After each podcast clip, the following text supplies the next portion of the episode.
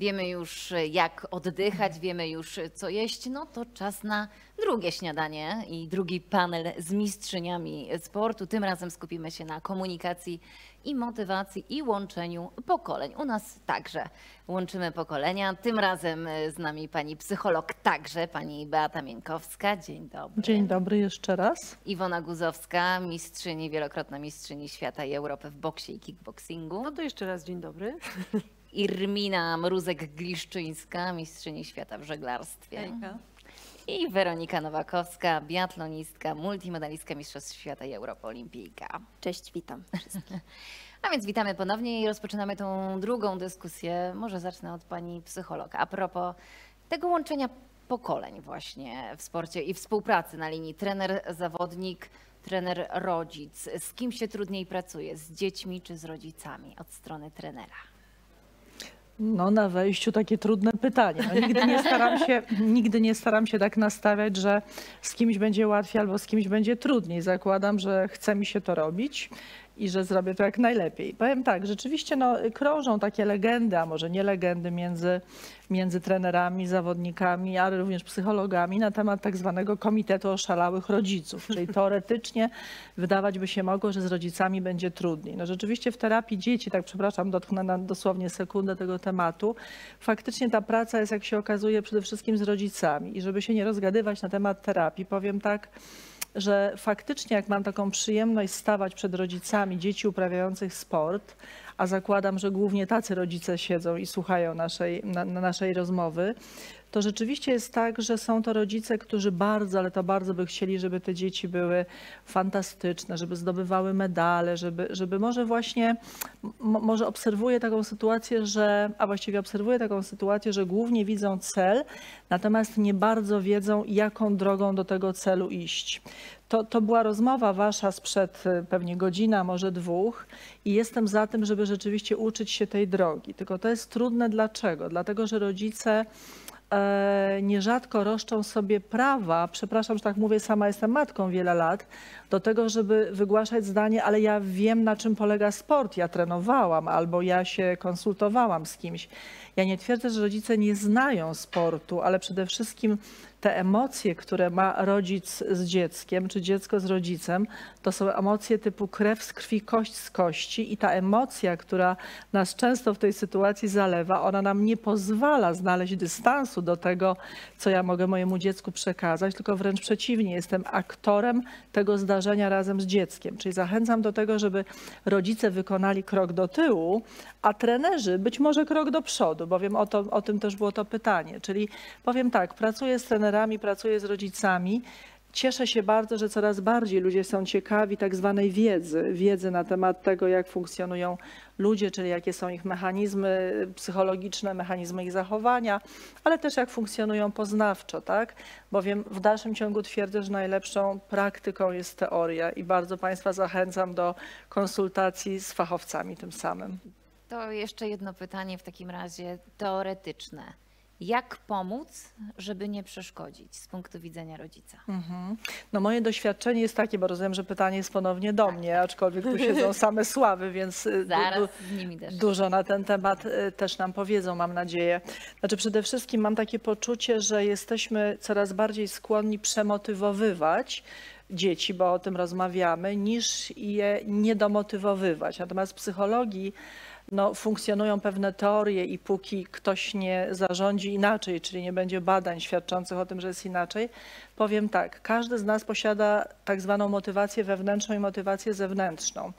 I dopóki nie ma nic złego w motywacji zewnętrznej, czy jakiejkolwiek nagrodzie, która pojawia się z zewnątrz, jakakolwiek ona by nie była, czy jest to poklepanie po gruczołkach matematycznych, jak mawiał mój teść, czy jest to nagroda w postaci jakiegoś, nie wiem, no, nowego laptopa, no czegokolwiek bądź, tak?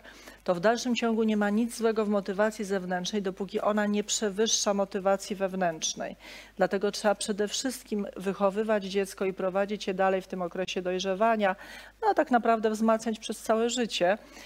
w myśl tego, żeby pozwolić mu, żeby ono realizowało, aktywowało swoją motywację wewnętrzną. Ja, ja trochę się rozgadałam, ale tylko jeszcze dosłownie jedno zdanie, no będzie pewnie siedem zdań. Znaczy my mówimy często o motywacji w dość taki, powiedziałabym, fikcyjny sposób, natomiast motywacja jest ściśle związana z emocjami. Istnieją takie pojęcia jak motywatory, o czym zresztą Iwona mówiła w poprzedniej rozmowie, tylko to nie jest tak, że my tych motywatorów mamy en silnia. My wszyscy, i nasze dzieci, i my, zawodnicy, i dziennikarze, i panowie, którzy tutaj są uprzejmi nas nagrywać, mamy szesnaście takich motywatorów. szesnaście mamy wszyscy, tylko u każdego one działają z różną intensywnością. I kłopot pojawia się wtedy w motywowaniu, kiedy na przykład rodzic ma bardzo silną potrzebę władzy, a dziecko ma silną potrzebę idealizmu, lub rodzic ma bardzo silną potrzebę gromadzenia, a dziecko ma silną potrzebę statusu czy rywalizacji. Ja, ja nie chcę się tu wymądrzać, jest to świetna teoria profesora Riza właśnie o motywowaniu i o motywatorach, które rządzą naszym zachowaniem, więc żeby to zachować, pamiętajmy, że nasze motywatory biologicznie uwarunkowane, o czym Iwonka mówiła poprzednio, one są bardzo silne w nas, ale to nie znaczy, że nie mamy ich kompensować, więc zadaniem rodziców jest wzmacnianie motywacji wewnętrznej, kontrolując własne motywatory. Tak najkrócej jak potrafiłam. Ale też pewnie poznając dokładnie swoje dziecko i tak naprawdę wiedząc o nim więcej niż na pierwszy rzut oka nam się wydaje. Iwona, ty pracując z młodymi sportowcami, jakie zauważasz problemy te w komunikacji? Na linii trener-zawodnik i też na linii rodzice-zawodnik. Co jest takim najczęstszym problemem? O, to są bardzo dwa szerokie tematy. Chyba zacznę od tego trudniejszego, ale nie będę się bardzo w niego wgłębiała, bo co, co para, czy co dziecko, rodzice, inna historia, inne powody, dla którego trafiają do mnie i dla, dlaczego pracujemy razem. I zdarza się tak, że rzeczywiście rodzice mają ogromny przerost swoich własnych ambicji, które przelewają na dziecko, za dosłownie przytłaczając tego młodego człowieka swoimi oczekiwaniami, swoim, swoimi wizjami świata i tego, jak powinno, powinno żyć, w jaki sposób uprawiać sport, którego oni nawet nie uprawiali. I jest bardzo dużo takich czynników, które tego młodego człowieka deprymują w ostateczności. I nawet jeśli on ten sport bardzo kocha, to takie zachowania zniechęcają. Ale też są rodzice, którzy są tak mądrze wspierający, którzy przychodzą do mnie w, po, po to, żeby zacząć współpracę, bo sami mają świadomość, że po pierwsze, oni swoje dziecko znają tylko z jakiegoś tam, z jakiejś perspektywy. Najszerszej, ale też nie z każdej, bo każdy z nas inaczej się zachowuje w różnych okolicznościach, w różnym środowisku. Mamy wiele sposobów zachowań i y, wiedzą, że też to, co oni przekażą dziecku, niekoniecznie będzie trafiało tak, jak oni by tego chcieli, a chcą, żeby po prostu y, dać dziecku takie wsparcie, żeby mogło spokojnie realizować swoją pasję. I to jest w ogóle idealne rozwiązanie. I pytają, co zrobić. I pytają, co zrobić i są gotowi do tego, żeby proces, w którym mamy być z zawodnikiem, był procesem, który dotyczy nas wszystkich. Bo to nie jest tak, że tylko to dziecko musi się nauczyć, ten młody człowiek pewnych zachowań, tylko wszyscy muszą się nauczyć. Wszyscy muszą pewne rzeczy trochę zmienić. I to jest fajne. I jeżeli tacy rodzice są, to to idzie w bardzo dobrym kierunku i rzeczywiście przychodzą bardzo szybko y, takie wyniki. I tu nawet nie przekładałabym tych wyników stricte na sport, ale to, co się dzieje nawet w tej rodzinie, to jest tak fajny proces, to tak przyjemnie to obserwować, że y, zupełnie inna jakość jest współpracy, komunikacji, i precyzja komunikacji jest inna, um, oczekiwania, ja mam takie, ty masz takie, zrobimy coś z tym, spotkamy się w pół drogi albo odpuszczamy, to jest fajne. Gorzej, jeśli tej komunikacji nie ma, jeśli rodzic wie lepiej i jeszcze ma przerost tej ambicji, o której wspomniałam, ale to są tylko dwa przykłady, bo takich przykładów pewnie byłoby naprawdę bardzo wiele i każdy by był inny. Natomiast jeżeli chodzi o komunikację zawodnik-trener, ja miałam wielkie szczęście pracować z fajnym trenerem, który w środowisku bokserskim był uważany za nikogo specjalnego i tak naprawdę byli wszyscy zdziwieni, jak to Iwona, to ty chcesz walczyć w boksie zawodowym i ty trenujesz z tym gościem? Przecież on nawet bokserem nie był. Ależ to była fantastyczna współpraca. Ten człowiek po prostu rozumiał i czuł sport, ale to, jak ze mną pracował, to też było na zupełnie innym poziomie. Nie ty tylko robisz źle, źle, źle. Zawsze potrafił powiedzieć, kiedy jest świetny, kiedy jest progres, kiedy o, to jest to, to jest super, więc yy, automatycznie yy, rosłam w siłę i wiedziałam, że mogę liczyć na konstruktywną krytykę, ale że zawsze zostanie zauważony postęp, a to było dla mnie bardzo ważne, żebym wiedziała, że idę w dobrym kierunku. A poza tym ta praca z moim trenerem, trenerem Jackiem Urbańczykiem miała głębszy wymiar w takim sensie, że on zawsze postrzegał człowieka tak holistycznie. Wiedział, że to nie tylko to, co ja robię na treningu, ale ważne jest to, co mam w sercu, to, co mam w głowie. I fajnie potrafił przełożyć język sportowy na taki życiowy. Nigdy nie budował atmosfery agresji, żeby ta rywalizacja była na takim bardzo prymitywnym poziomie. Dzięki tej współpracy ja miałam ogromny szacunek do każdej mojej przeciwniczki. To było, to był sport zgodnie z zasadami fair play i ta komunikacja była super. Jak były jakieś niedomówienia, zawsze z trenerem mieliśmy y, odwagę powiedzieć, słuchaj, z mojej perspektywy wygląda to tak, tak, tak, czy możesz y, mi to wyjaśnić? Tak, ale z mojej wygląda to tak, tak, tak. O, i nagle się często wyjaśniało, tylko po tym, że jak, jak każdy z nas przedstawiło swój punkt widzenia. Okej, okay, no to robimy tak czy inaczej.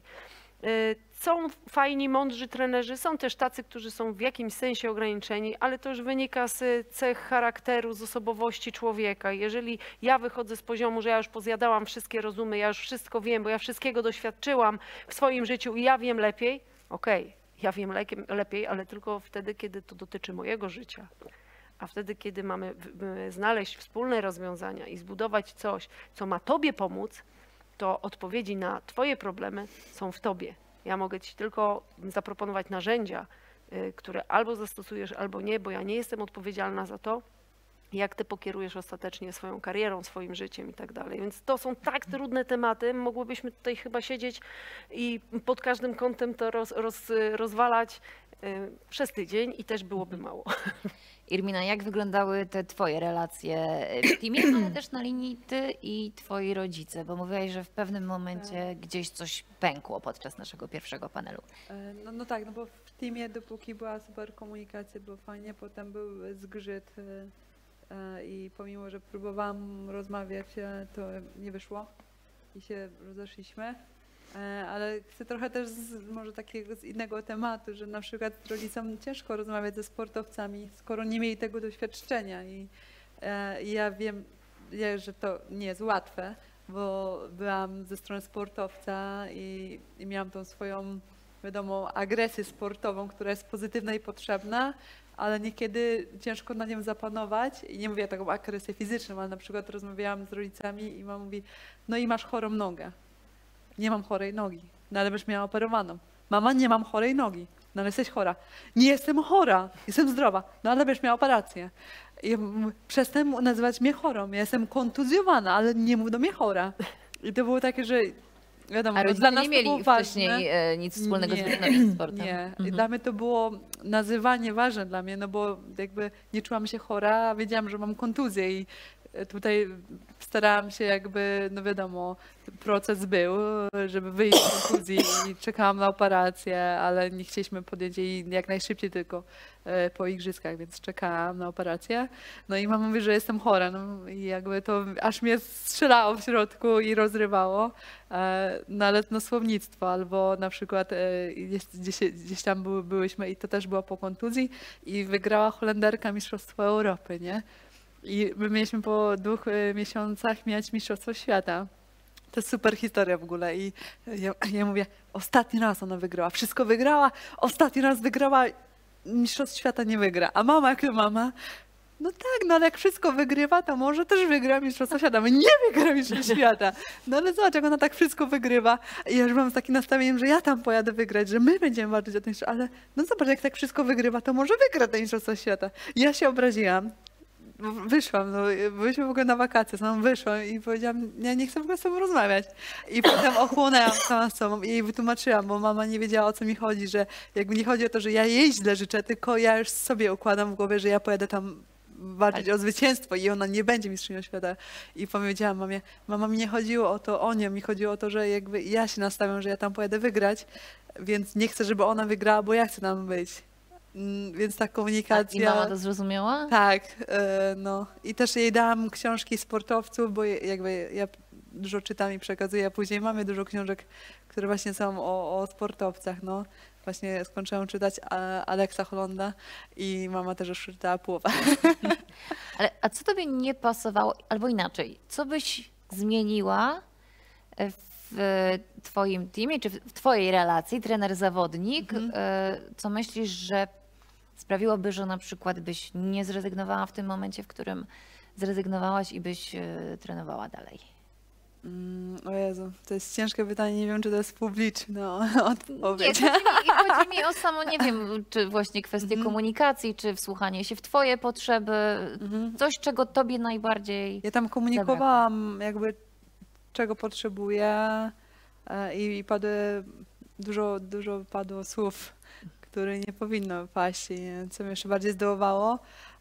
I tam powiedziałam trenerowi, że jakby mam problem, żebym nie chciała, żeby, żeby osoba, pomimo że ją lubiłam, żeby jeździła z nami. I padły słowa od trenera, że to jest twój problem. A uważałam, że jesteśmy w teamie, więc to nie jest mój problem, to jest problem nas wszystkich. Sygnalizowane było, nic nie było z tym robione.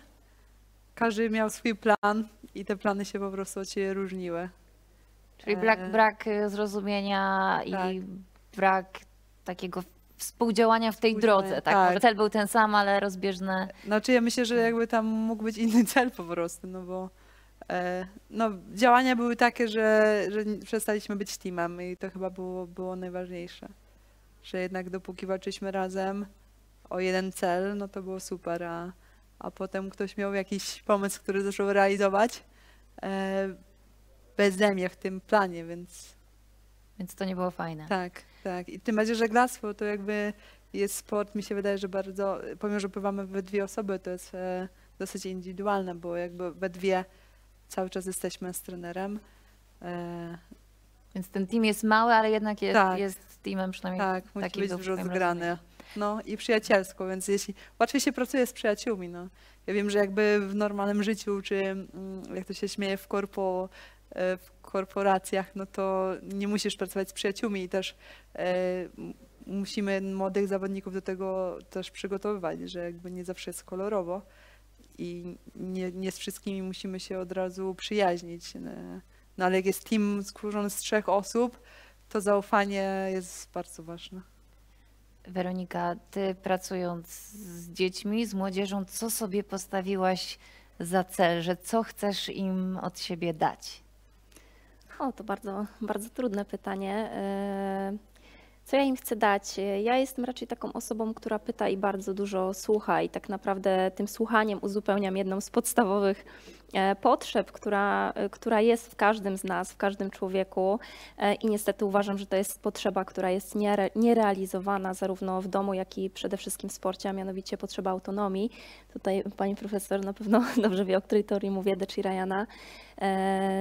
Właśnie potrzeba, potrzeba autonomii. Potrzeba takiego wpływania na, na decyzje, na własną drogę. Często jest tak, że czy rodzice, czy trenerzy e, mówią, my wiemy najlepiej, po prostu ty tylko rób i wszystko ustawiają. I to się już dzieje dzisiaj na bardzo wczesnym etapie kariery dziecięcej, szczególnie w tych sportach e, na przykład rakietowych, kiedy mówi się, że już bardzo szybko dziecko musi mieć wszystko sprofesjonalizowane, więc dzień takiego dzieciaka, który załóżmy uprawia tenis, sześcio-siedmiolatka, ośmio, jest poukładany po prostu co do, co do godzinki i to dziecko właściwie nie ma w ogóle wpływu na własne życie. Ono tak naprawdę realizuje jakiś plan, często nawet nie jest pewne, czy to jest jego plan. Te dzieci zapominają w ogóle, po co one uprawiają ten sport. Więc ja, jeżeli pytasz, co chcę dać, to chcę dać jakby właśnie to poczucie wpływu, to poczucie bycia zrozumianym, bo wydaje mi się, że to jest coś, czego absolutnie najbardziej brakuje już na tych wczesnych etapach kariery, a już nie mówiąc o, o tych wyższych. Z przyjemnością słucham opowieści dziewczyn, szczególnie Iwona, która powiedziała, że miała właśnie fantastycznego trenera, kiedy dyskutowali. Ja myślę, tak, tak, tak, moje argumenty są takie, to co robimy. To było fantastyczne. Przyznam szczerze, że ja przez lata mojej kariery niestety, ale na niewielu trenerów trafiałam, którzy chcieli w ogóle rozmawiać. Raczej była to taka właśnie dyscyplina z poziomu ja jestem ekspertem, a ty tutaj masz, ja mówię, masz tylko wykonać, tak, masz tutaj tylko wykonać.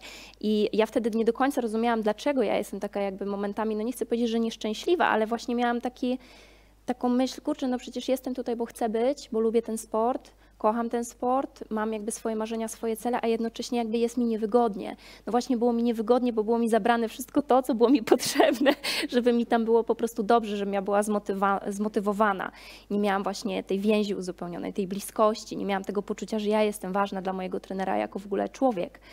Ważne było to po prostu, jakie ja mam V O dwa max, jaki mam poziom tkanki tłuszczowej, jak wygląda proporcja mojego ciała, ile mam mięśni i tak dalej. Jakbym to V O dwa max miała wypisane na czole, ale kompletnie, maszyna, dokładnie, tak, kompletnie nikt nie brał pod uwagę, nie pytał mnie, co się dzieje w moim życiu prywatnym, jak ja się czuję, nie pytał, jakie są moje pragnienia, nie znał prawdopodobnie mój trener moich tak naprawdę wewnętrznych motywatorów, które jak się okazało były inne, cel był ten sam, ale moje, moje motywatory były inne, więc jakby tych problemów na poziomie komunikacji było bardzo dużo.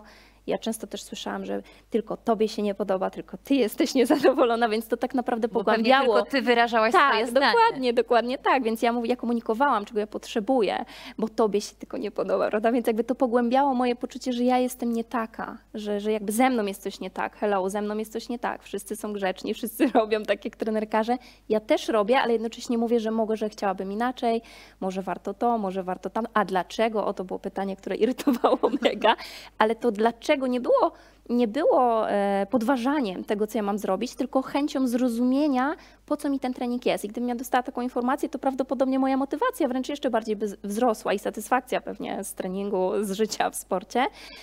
A często było to traktowane jako właśnie podważanie, dlaczego ja robię ten trening. Nie, ja chciałam tylko i wyłącznie zrozumieć. I teraz trenerzy, którzy mieli w sobie otwartość, żeby mi o tym powiedzieć, to ja z nimi zbijałam piątkę i czułam się fantastycznie i jakby wspólnie szliśmy do, do tego obranego wspólnie celu. A ci, którzy traktowali to jako odpytkę, no to, to jakby ta komunikacja faktycznie, no cały czas to nie było tak, tylko to było po prostu cały czas tak, obijanie się od siebie. Pani Beato, czy to się zmienia na przestrzeni lat? Czy trenerzy są bardziej świadomi tego, że trzeba rozmawiać z zawodnikami, nawet z tymi, wydaje się, dziećmi? Ja mam wrażenie, że tak, chociaż to zależy, tak jak tutaj dziewczyny wielokrotnie podkreśliły, od człowieka, od jego tak naprawdę takiej części też no, wrodzonej, tak? Czyli takiej części zwanej przez psychologów temperamentem. To jest biologicznie uwarunkowana część nas, która się nie zmienia w naszym życiu, no, ale mamy te pozostałe pięćdziesiąt procent, którym, dzięki którym możemy kompensować te ewentualne niedogodności temperamentu. Ja tego, ja tego z przyjemnością słucham, co, co dziewczyny mówią, bo to jest ważniejsze, żeby dopadało z ich ust, a nie z ust psychologów i tym podobnych osób, które... Ale pani które... też była sportowcem wyczynowym. Byłam sportowcem i niezwykle ceniłam sobie mm, taką sytuację, no co bym się tu nie rozczuliła za bardzo. Otóż ceniłam sobie niezwykle taką sytuację związaną z tym, że pamiętam był taki czas, gdzie trenując w kadrze, jeszcze zanim Andrzej Niemczyk wyjechał do Niemiec, utrenowałam u niego i te treningi były trudne, to się nie nadaje na wizję, tam padały słowa niecenzuralne.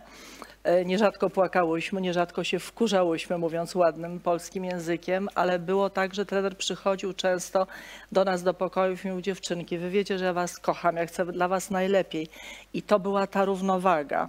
I trochę chciałam tak nawiązać do tego, co powiedziała tutaj wszystkie, każda z was powiedziała, ale jakoś tak najbardziej mnie Weronika zapłodniła tym, że to jest niezwykle ważne, bo tak trochę chcę to osadzać w nauce, tak? Jest taki profesor Seligman, amerykański psycholog, który właśnie podkreślasz, on twórca psychologii pozytywnej, do której mam mieszane uczucia w zależności od, czego, od tego, co tam staje na mojej drodze, ale niewątpliwie on włożył ogromny wkład w coś takiego, że twierdził, że żeby człowiek czuł się sprawcą czegoś, co robi, no nie można uczynić go takim od do, tak to najkrócej powiem, czyli trzeba wzmacniać, mówiąc bardziej potocznym językiem, nagradzać, co nie znaczy, że tylko nagradzać, żebyście Państwo nie zrozumieli, że tylko nagrody i żadne kary, nie, nie, ja jestem daleko od takiego patrzenia na świat, czyli nagradzać po to, żeby dziecko wzbudziło w sobie poczucie sprawstwa, dlatego że jeśli my go nie nagradzamy za różne im mniejsze rzeczy, tym lepiej. Podkreślam, im mniejsze rzeczy typu wykonanie, o świetnie dzisiaj, nie wiem, ułożyłaś stopę na treningu, o świetnie dzisiaj zachowałaś spokój, tak, czyli bez tremoru strzeliłaś, ja się nie znam na biatlonie, no ale tak sobie pofantazjuję, tak, czyli im mniejsze rzeczy, tym dziecko ma dużo większą szansę wytworzyć w sobie coś takiego, co właśnie jest poczuciem sprawstwa. Jeśli tego trener nie robi, jeśli tego rodzice nie czynią, dziecko niestety bardzo często staje się ofiarą tak zwanej wyuczonej bezradności. I ta wyuczona bezradność często prowadzi do stanów subdepresyjnych, coraz częściej do depresji u dzieci. Oczywiście nie chciałabym tutaj, żeby powiało grozą, ale troszkę zwracam uwagę na to, żeby no właśnie uwzględniać to, że to jest autonomiczny człowiek.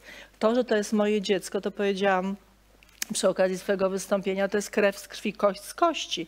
Oczywiście dałam komuś życie, między innymi oczywiście ja.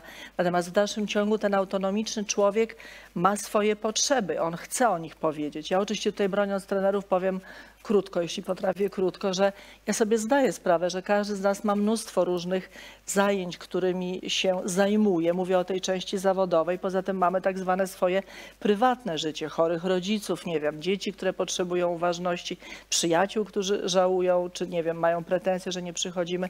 Więc jest to trudne, co jakby pada chyba z ust nas wszystkich, ale zwracam uwagę na to, wzmacniać pozytywnie i mniejsze rzeczy, nawet nie bezpośrednio związane ze sportem, bo bowiem na zasadzie generalizacji bodźca, jeżeli trener wzmocni coś, co jest z obszaru poza sportem, typu nie wiem, na jakiś sposób spędzania wolnego czasu, czy nawet jakiś rozwój osobisty, tym większe szanse będzie miał na to, że, że ten młody człowiek i ten trochę starszy też uzyska lepsze wyniki. I mam poczucie, że to się dzieje.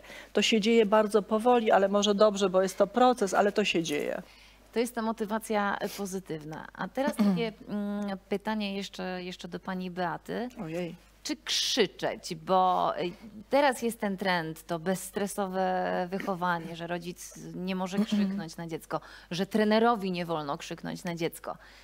Czy czasem wolno krzyknąć, czy nie? Są inne metody i, i to nie jest coś, co zadziała pozytywnie. Pani redaktor, że tak się do pani zwrócę. To jest pytanie rzeka, to zresztą każda z nas tak. Ale powiem tak, ja nie jestem zwolenniczką tylko i wyłącznie nagród, co już powiedziałam, to jest punkt pierwszy. Punkt drugi jest taki, że myślę, że tak, krzyk jest czasami potrzebny, bowiem jest bodźcem, który jest inny być może od tego, którego do tej pory zawodnik doświadczał.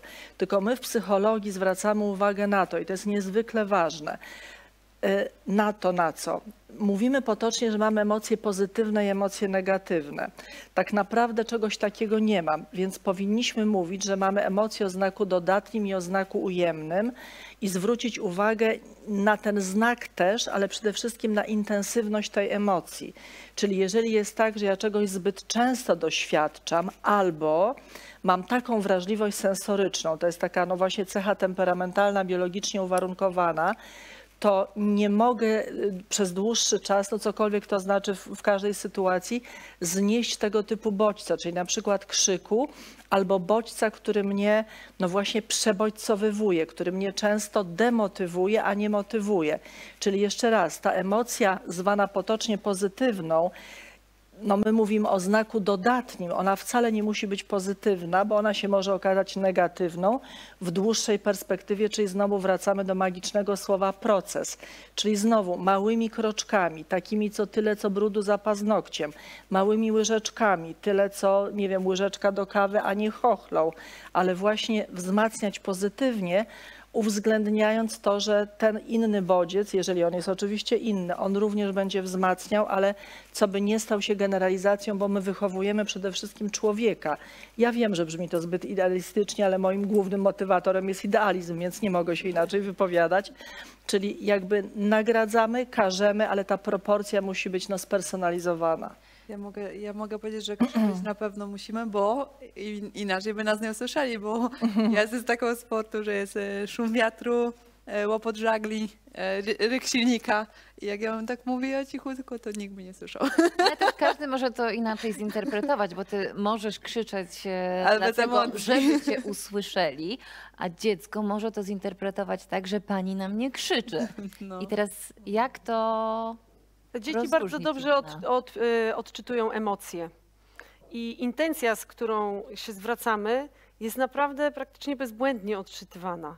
I doskonale wiemy, i to możemy, każda, każda z nas może to ze swojego życia wyłapać. Doskonale wiemy, kiedy jak ktoś podniesie głos, już czujemy bardzo duży dyskomfort, czujemy się atakowane, a czasami wtedy, kiedy ktoś podniesie głos, nie robi to na nas żadnego negatywnego yy, yy, takiego odczucia. To, to pani Beata to pięknie powiedziała. Ładunek ujemny, ładunek do, dodatni. I jeżeli ten krzyk, czyli wyrażenie pewnej yy, myśli, zrób to teraz, nie jest pod, yy, podszyty agresją, wściekłością, yy, bezsilnością, bo czasami trener drze się, bo już inaczej nie umie do... Bo, tak, bo inaczej nie umie. A to często jest taki schemat, którego dzieci również do, doświadczają w domu. Bo jak już rodzic nie może, to się drze. I to bu- budzi frustrację i u jednej, i u drugiej strony. No ale to też myślę, że lepiej wszystko wyjaśni pani profesor. Ale ten krzyk w boksie na przykład. No nie wyobrażam sobie, żeby mój trener się na mnie darł. Ja dużo lepiej, ale to też jest kwestia wypracowania tego wspólnego dialogu i rozpoznania przez trenera, jakimi e, e, najlepiej sposobami komunikować się z danym konkretnym zawodnikiem, no z danym, z tym jednym człowiekiem. Ile osób teraz bo na jednego po, podziała to, a na drugiego inaczej. I dobry trener, taki mądry trener będzie potrafił to rozpoznawać i będzie się dopasowywał.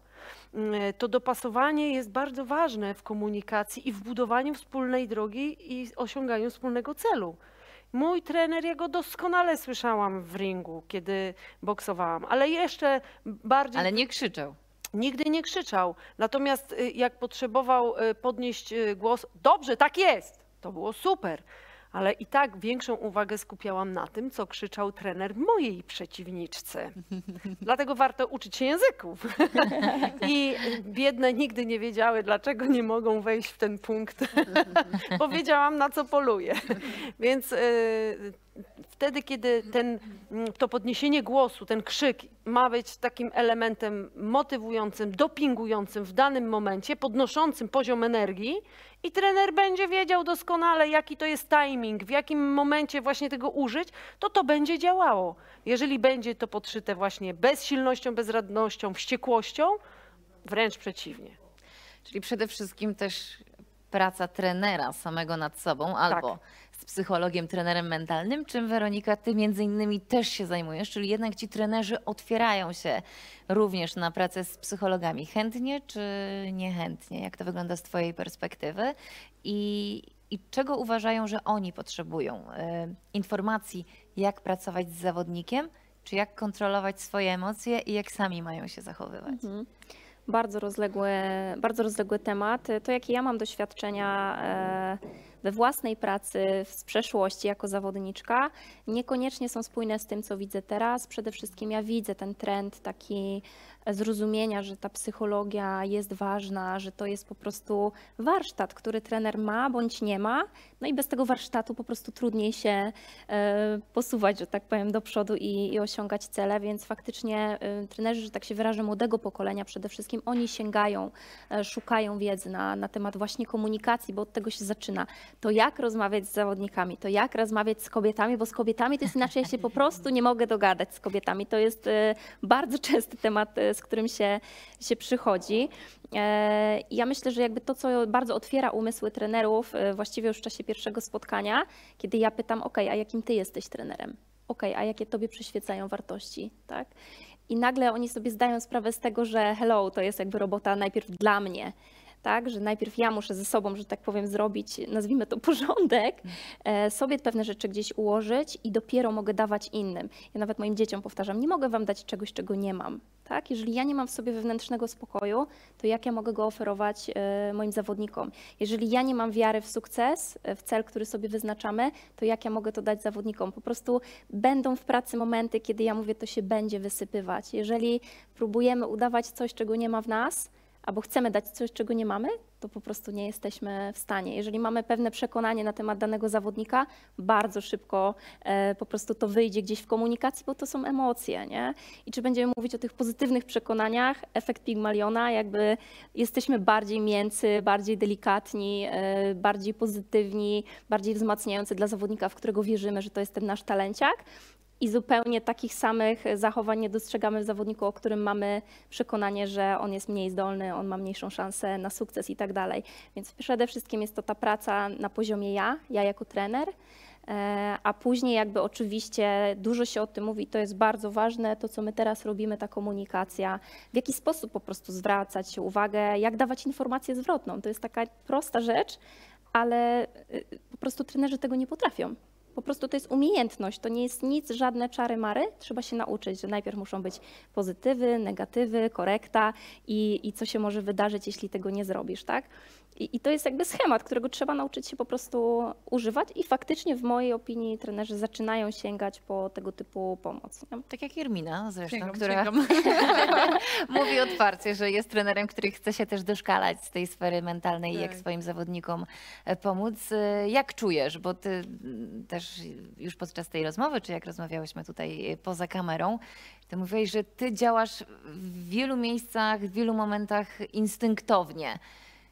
Czyli y, chcesz dać siebie, to człowieczeństwo. Jak myślisz, czego oni najbardziej potrzebują? To za, zacznę od, od tego właśnie, jak byłam zawodnikiem. Y, często miałam pytanie, jaki jest mój cel na, na, jakby na dany wyjazd czy na daną imprezę. Y, I mówiłam, chcę się dobrze bawić, więc zawsze był taki szok. Ale jaki jest twój cel sportowy? Ja, ja chcę się dobrze bawić, a jak się będę dobrze bawić, to będzie wynik.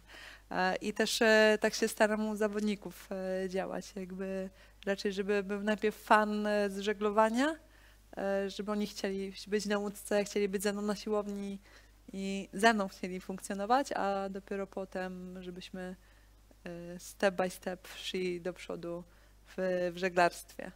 Doskonale rozumiem to, co mówisz, bo też kiedyś gdzieś startując na zawodach, najlepiej mi to wychodziło, jak z koleżankami mówiłyśmy sobie, dobra, to teraz jest impreza i idziemy się świetnie bawić, wychodząc na planszę na Mistrzostwach Świata.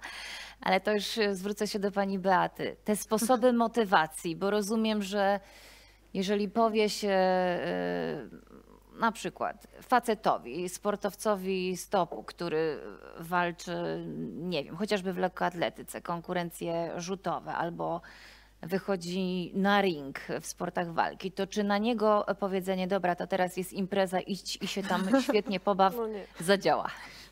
No nie, nie, to jest pytanie podchwytliwe. Otóż ja nigdy nie ośmieliłabym się żadnemu zawodnikowi, ani temu sportowcowi odrzutów, ani komukolwiek innemu w ten sposób powiedzieć. Natomiast powiem tak, może nawiążę trochę do tego, co powiedziała Irmina, dlatego że no rzeczywiście psycholodzy, no bo ja się będę jednak tym posługiwała, bo na tym się znam, tak mi się wydaje w każdym razie, wymyślają czasami takie zestawienia pewnych wyrazów, tym samym pewnych przesłań dla zawodników, które jako takie kotwice, przepraszam, że używam tego żargonu psychologicznego, ale dziewczyny doskonale wiedzą, o czym mówię, pani redaktor też myślę, one pomagają zawęzić pole uwagi. I rzeczywiście jest tak, że jak Irminka powiedziała o tak zwanym fan z Polska, czyli, czyli tej radości, to rzeczywiście pamiętam jakieś moje pierwsze edukacje, nie ukrywam, że wtedy jeszcze za, za wielką wodą, czyli, czyli w Stanach, To, to, to ewidentnie dowiadywałam się od psychologów, że oni zakotwiczają zawodników właśnie na takich na przykład cztery F. Fan to było, ta, to, to było jedno z tych F, prawda, czyli ta radość. Czuj radość, że w ogóle do czegoś podchodzisz. Czuj radość, że to robisz, a nie, że wstajesz rano i mówisz, Muszę. nie chce mi się, albo jakaś ciężka praca, albo musisz. Nie no, chce mi się pracować, chce mi się iść na trening. No dajmy sobie oczywiście trochę luzu czasami, ale czyli to fan. No jest taki fan, jest takie F kolejne, czyli fitness, tak? Czyli takie przygotowanie, no nazwijmy to tak naprawdę psychofizyczne, tak? Jest to trzecie F, to jest fokus, czyli właśnie umiejętność zawężania czy rozszerzania pola uwagi. I jest fight, czyli walka. Nie ma sportu bez walki. My musimy walczyć, stąd to moje umiłowanie do opowiadania o grupie mięśni walki i ucieczki, czyli grupie mięśni biodrowo-lędźwiowej. Czyli jeszcze raz, to cztery F, fight, focus, no fun między innymi, ale bardzo ważne, trzeba mieć radość z tego, co się robi. Dlaczego? Dlatego, że ta radość z tego, co się robi, to jest takie, jak mawiają z grecka, zachowania autoteliczne, czy działania autoteliczne, czyli radość z samego wykonania i to sprzyja z kolei pojawieniu się tak zwanego stanu flow, a stan flow w sporcie jest no, niezwykłym odczuciem i nieporównywalnym absolutnie z niczym innym. To oczywiście nie jest jedyny warunek, więc ja nie naiwnie przekonuję, zachęcam, uczę zawodników różnych dyscyplin, żeby, żeby czuli tą radość, a jak poczują tą radość i tą umiejętność również będą posiadali zawężania i rozszerzania pola uwagi, to wtedy nie mam nic przeciwko temu, żeby się nagradzali, poimprezowali, wrócili i z nową gotowością przystąpili do dalszych zadań. Mówiłam o tej imprezie w kontekście wejścia na zawody, na planszę, żeby tam poczuć tę radość mm-hmm. i tam się dobrze mm-hmm. odbawić, nie myśląc o tym, co będzie później. Ale znowu zadam, wydaje mi się, trochę podchwytliwe pytanie. Czy jest jakieś słowo klucz, zdanie klucz, tudzież sposób motywacji, który zadziała na każdego? Czekolada. Mm. Mm. A jak ktoś nie lubi czekolady? Nie ma takiego. Nie, czy jest taka jedna metoda, czy raczej Dobra, do każdego no. zawodnika musi być podejście indywidualne po tym, jak się jego już dogłębnie pozna mhm. i wtedy się wie, czy jego trzeba poklepać po plecach, czy pogłaskać po główce, czy raczej powiedzieć teraz, a teraz idź i tam walcz o swoje. To jest fajne pytanie. Ja powiem znowu tak, to najkrócej jak mogę. W takich teoriach dotyczących komunikowania się, chyba we wszystkich, mniej lub bardziej bezpośrednio, punkt pierwszy to jest poznaj samego siebie. I mnie nie chodzi o to, żeby zawodnik przechodził własną psychoterapię, bo ma jakieś tam traumy z dzieciństwa, któż ich nie ma, prawda? Chodzi mi o to, żeby to poznanie samego siebie było na tyle dogłębne, na ile ja chcę to zrobić, na ile ja potrafię to zrobić i na ile też spotkałem na swojej drodze kogoś, kto mi w tym pomoże. Czyli to jest jakby pierwsze, moim zdaniem, ważne. Ja nie mówię, że to będzie takim w momencie startu, tak, tym, żeby to zawodnika niosło, no ale znowu mówimy o procesie, tak. To nie jest tak, że on wychodzi i na tym stadionie, czy, czy na tym ringu, czy, czy na tej wodzie, czy, czy na tym śniegu, czy gdziekolwiek bądź. On chce być najlepszy, ale no chcieć wygrać to jedynie dobry początek. I teraz zadała Pani takie pytanie, czy jest jakaś uniwersalność. No według mnie nie, ale od czegoś trzeba zacząć, czyli od tego poznania samego siebie. Natomiast tam w tym pytaniu usłyszałam jeszcze coś takiego, że jakby jak pomóc zawodnikowi, czyli rozumiem, no jak trener ma temu zawodnikowi pomóc, bądź osoba, która współpracuje. Ja powiem tak ze swojej strony, nie wiem, czy to będzie uniwersalne jakieś przesłanie, że ja w momencie, kiedy nie byłam blisko zawodnika, jeśli on oczywiście tego chciał przed startem, to ja czułam ogromny niepokój, jak on mnie nie widział. Natomiast jak ja przychodziłam, to nierzadko zawodnicy mówili, nie, nie, nie, nie wyręczając trenerów, bo ja się nie znam, ja nie jestem trenerem, jestem psychologiem. Nierzadko mówili, Pani Beato, niech Pani podejdzie ze mną, oczywiście za zgodą trenera, tak? Bo ja miałam jakiś taki podobno spokój na twarzy i w tym momencie oczywiście, co tam się we mnie działo, to już ja najlepiej sama wiedziałam, tak? No ale, ale taki spokój, którego ten człowiek potrzebował, więc ja myślę, że większość zawodników potrzebuje tego spokoju, aczkolwiek nie twierdzę, że nie potrzebuje też pewnego zbodźcowania, aczkolwiek to trzeba naprawdę mieć dużą umiejętność i wierzę, że część trenerów ma, żeby to wyważać. Iwona, twoje metody motywowania zawodników już dla każdego zawodnika mam zupełnie inne metody, inne sposoby, inne kotwice, inne słowa, inną energię, bo każdemu z nich inaczej e, funkcjonuje się w tym, w tym czy w tym. I to jest bardzo ważne, rozpozna, rozpoznanie tych wewnętrznych e, motywatorów, e, sposobu reprezentacji, jakim się posługuje człowiek i też tego, jak bardzo w danym momencie y, ma osiągnąć ten czy inny cel. Czasami jest to na przykład jakiś start, który jest elementem treningowym i wtedy jest więcej luzu, więcej zabawy. I ale jest też ta komunikacja, że do tego podchodzimy Musi być luźnie, komunikacja. Tak? Bez komunikacji nie ma do, do, dobrego wsparcia. To po prostu nie będzie działało. Więc rozpoznanie i bardzo dobra ta komunikacja, nawiązanie fajnej, mądrej relacji opartej na partnerstwie, wtedy to ma sens i zaufanie musi być wzajemne. Inaczej to nie ma sensu. U Irminy wiemy, że musiał być ten fan, że to najlepiej działało, żeby ta rywalizacja była równocześnie przyjemnością, a Weronika... Przed, a czasami przed tak. wyściganiem mam takie y, sygnały z nimi, ale to bardziej nie jest motywacja, tylko pokazanie, że jestem obok, więc y, my tam nie możemy do czterech minut przed startem też nie możemy się komunikować, ale jak jeszcze nie ma tych sygnałów, to gdzieś tam sobie pokazujemy niektóre znaki. Weronika, a jak było u ciebie jako u sportsmenki? Co ty sobie myślałaś przed startem? Jaki był twój sposób relaksacji i motywacji? Hmm. Ja myślę, że już w późniejszym okresie kariery bardzo mocno polegałam na sobie i już jakby nie czekałam na jakieś zewnętrzne wzmocnienia czy coś takiego. Po prostu sama sobie układałam i, i to, nad czym ja musiałam panować, to jakby taki właśnie fokus, fokus na sobie. To, co pamiętam bardzo dobrze, to najlepszy wyścig w moim życiu i ja faktycznie wtedy doznałam tego stanu flow, o którym mówi pani Beata. dziewiętnasty numer startowy, zaczął padać śnieg i nagle po prostu wiedziałam, że biegnę w pierwszej grupie startowej i to raczej nie jest na moją korzyść, bo będę robić trochę za, za radrak. I warunki bardzo trudne, bardzo wiało, Mistrzostwa Świata w Kontiolahti dwa tysiące piętnaście i ja pamiętam, że jakby zaczęło mi się nakręcać w głowie, że o Boże, co to będzie, właśnie pierwsza grupa startowa, tu wieje, przystrzeliwanie było nie do końca fajne i pamiętam, że wtedy jakby przyszedł taki spokój we mnie i sobie pomyślałam, okej, okay, weź to, co po prostu jest, zrób to, co masz zrobić. Aż mam teraz gęsią skórę, bo mi się to przypomina wszystko, I, bo to jest takie prawdziwe. I ja sobie myślałam, okej, okay, just do your job, ja, ja lubię to słowo, ja nie wiem dlaczego czasami mówię do siebie po angielsku, ale just do your job. I ja po prostu wystartowałam i nigdy więcej i nigdy wcześniej nie byłam w tak silnym stanie flow jak wtedy właśnie. Tam jakby i teraz. Dokładnie, po prostu jakby trochę jakby nie wiedziałam, co się dzieje. Jak byłam na podbiegu, to byłam na podbiegu. Jak byłam na zakręcie, to wiedziałam, jak mam jechać ten zakręt. Jak byłam na strzelnicy, to robiłam swoje. Wiatr po prostu wiał z prawa do lewa, a ja po raz pierwszy w życiu strzeliłam wtedy bezbłędnie. W normalnych, perfekcyjnych warunkach miałam problem, żeby to wykonać, a wtedy to zrobiłam i to był klucz do sukcesu. Ale to też nie jest coś, co potem byłaś w stanie powtórzyć.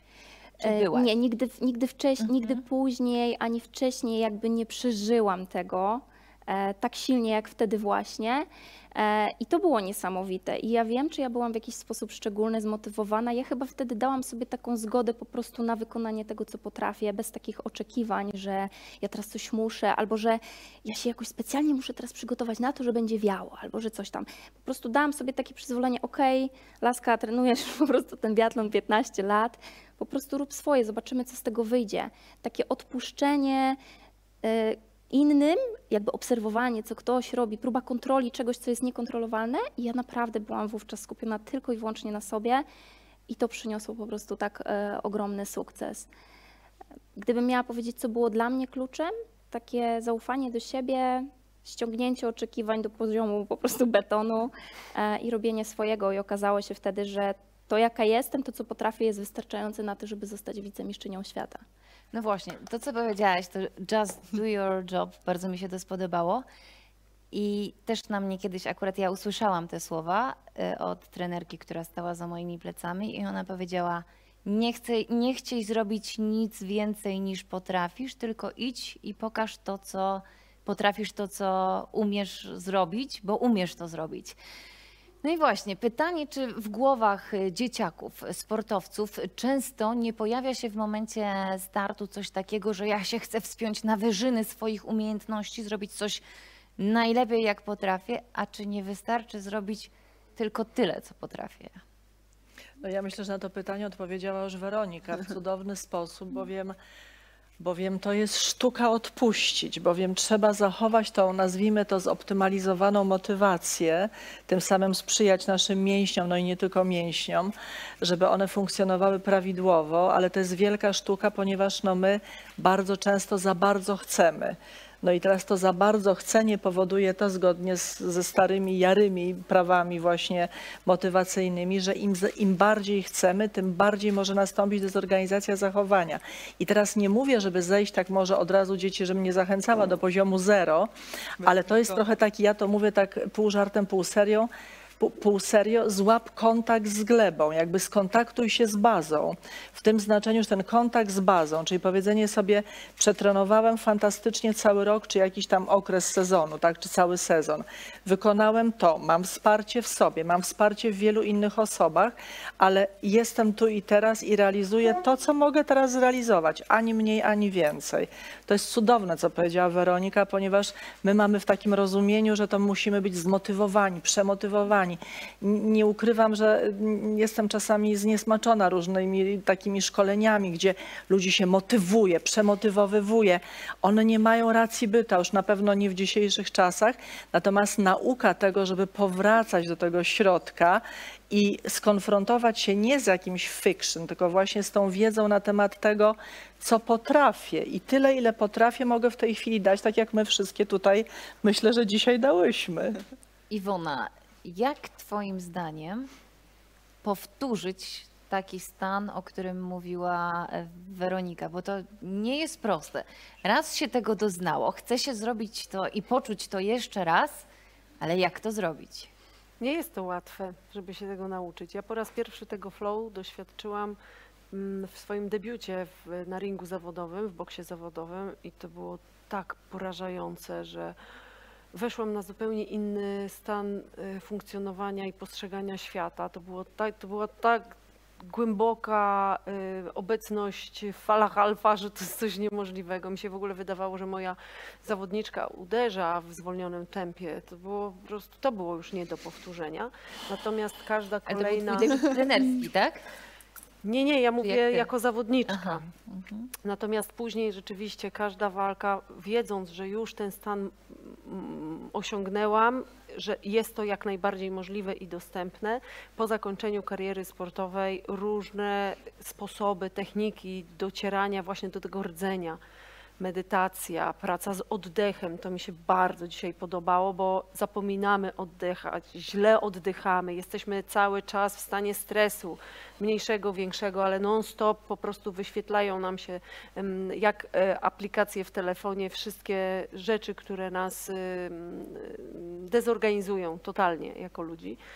No i to skupienie do środka, to wyciszenie, do doświadczenie głębokiej akceptacji i tego, że jestem tu po to, żeby rzeczywiście przeżyć to życie dla siebie, nie dla innych, żeby osiągnąć ten stan, w którym będę świadomy tego, że to ja jestem tym szczęściem, szacunkiem do siebie, do świata i nie muszę tego dostawać z zewnątrz, bo jeśli ja tym się podzielę, ze mnie to będzie wynikało, to ja to otrzymam. To jest też bardzo fajny proces.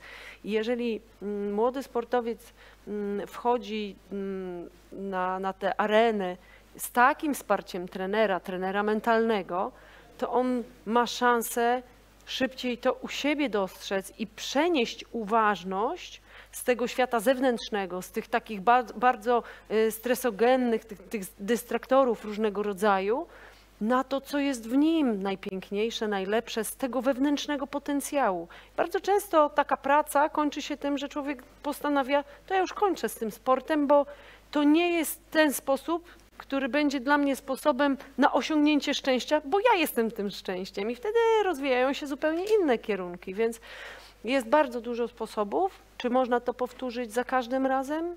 Jest to bardzo trudna sztuka, ale warto próbować. Irmina, już tak powoli podsumowujemy to, co... To ale mi się wydaje, że to flow jakby, nie wiem, może my to idealizujemy, ale nie wiem, czy ja się nie mylę, ale każdy człowiek pewnie flow doświadczy, na przykład jadąc samochodem. Jeśli robimy coś któryś raz i robimy to bardzo, bardzo z automatu, i o tym nie myślimy, jak na przykład ja ze samochodem, zawsze jedziemy tą samą trasą o tej samej godzinie i w tym samym dniu i w którymś momencie po prostu nawet nie, wie, nie wiemy, czy stanęliśmy na czerwonym, czy, czy na przykład unikamy kolizji automatycznie i w ogóle. To, to już jest autopilot. To, to też jest trochę taki... To jest poziom nieświadomej, nieświadomej nie, kompetencji. Ale tak, jak, bo jakby no, w żeglarstwie też tak się zdarza, jak już się jakby... któryś raz idealnie się wszystko robi, to potem możemy się skupić na innych rzeczach, nie myśląc o, o samych manewrach, więc mamy więcej czasu. Tak jak mówisz, zwolniony czas, jest zwolnione tempo.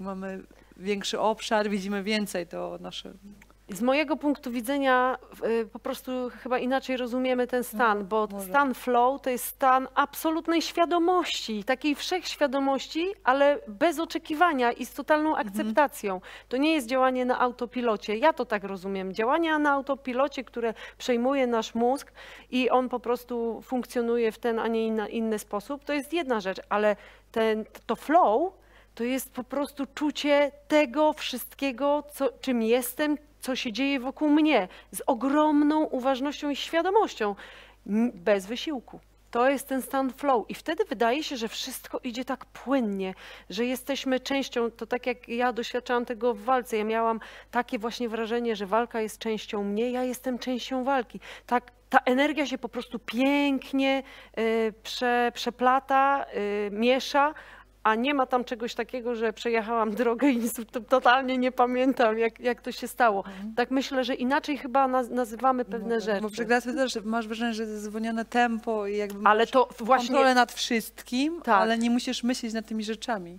Wiesz, bo one się, się dzieją i ty je czujesz, one wypływają z ciebie. Tak, tak ja to no. odbieram. A kiedy jadę samochodem, myślę nie wiem o czym i nie pamiętam tej drogi do domu, to jest zupełnie inny stan, mm. zupełnie.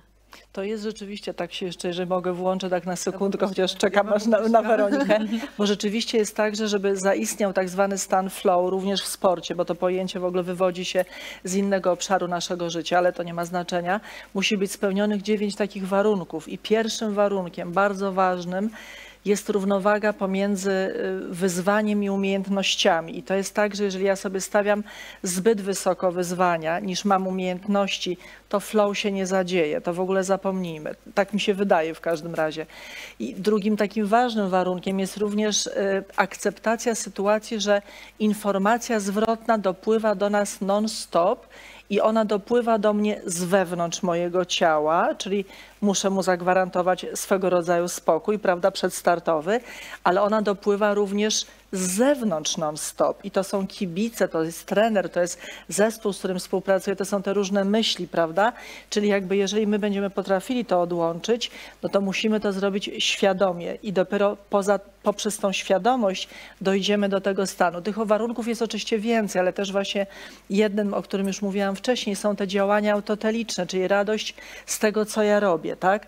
Też taka y, kontrola, ale tylko tego, co ja mogę kontrolować, bo nie jest zupełnie tak, że ja, nie wiem, dysocjuję na tym starcie. To jest stan tak zwanego przepływu, bo my używamy pojęcia flow, tak, po angielsku, natomiast czuję, że przepływam, czyli jeżeli spełnione są te warunki i tego się uczę, to to jest gdzie, jakaś prawda pomiędzy Iwoną tutaj a Irminą, tak, że, że no każdy z nas będzie to odczuwał inaczej, niemniej jednak wszystkie dziewięć warunków musi być spełnionych. Tak się rozgadałyśmy, bo na ten temat myślę, że można w nieskończoność rozmawiać. Weronika, ciebie poproszę o takie krótkie spuentowanie tej naszej dyskusji, ale takim życzeniem do pani w każdym wieku, które nas oglądają i które chciałyby się być może dopiero związać ze sportem.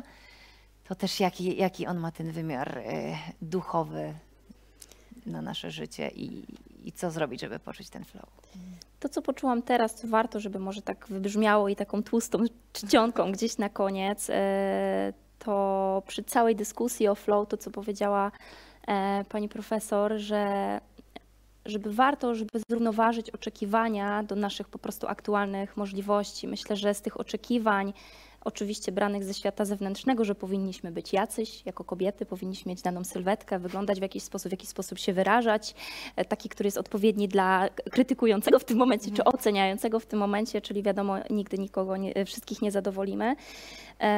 To właśnie, to właśnie to chciałabym, jakby taka, żeby wszyscy, żeby wszystkie kobiety, żeby w ogóle wszyscy ludzie na świecie potrafili jakby uznać siebie ta, takim, jakimi są na dany moment, powiedzieć, ok, ja jestem po pierwsze wystarczająca, wystarczający, to jest jakby aktualny poziom moich możliwości.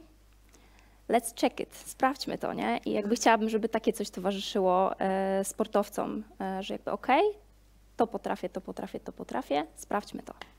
Niczego nie musimy, możemy wszystko.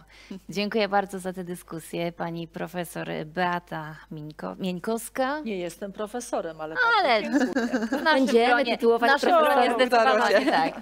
Iwona Guzowska, Irmina Mrózek-Gliszczyńska i Weronika Nowakowska.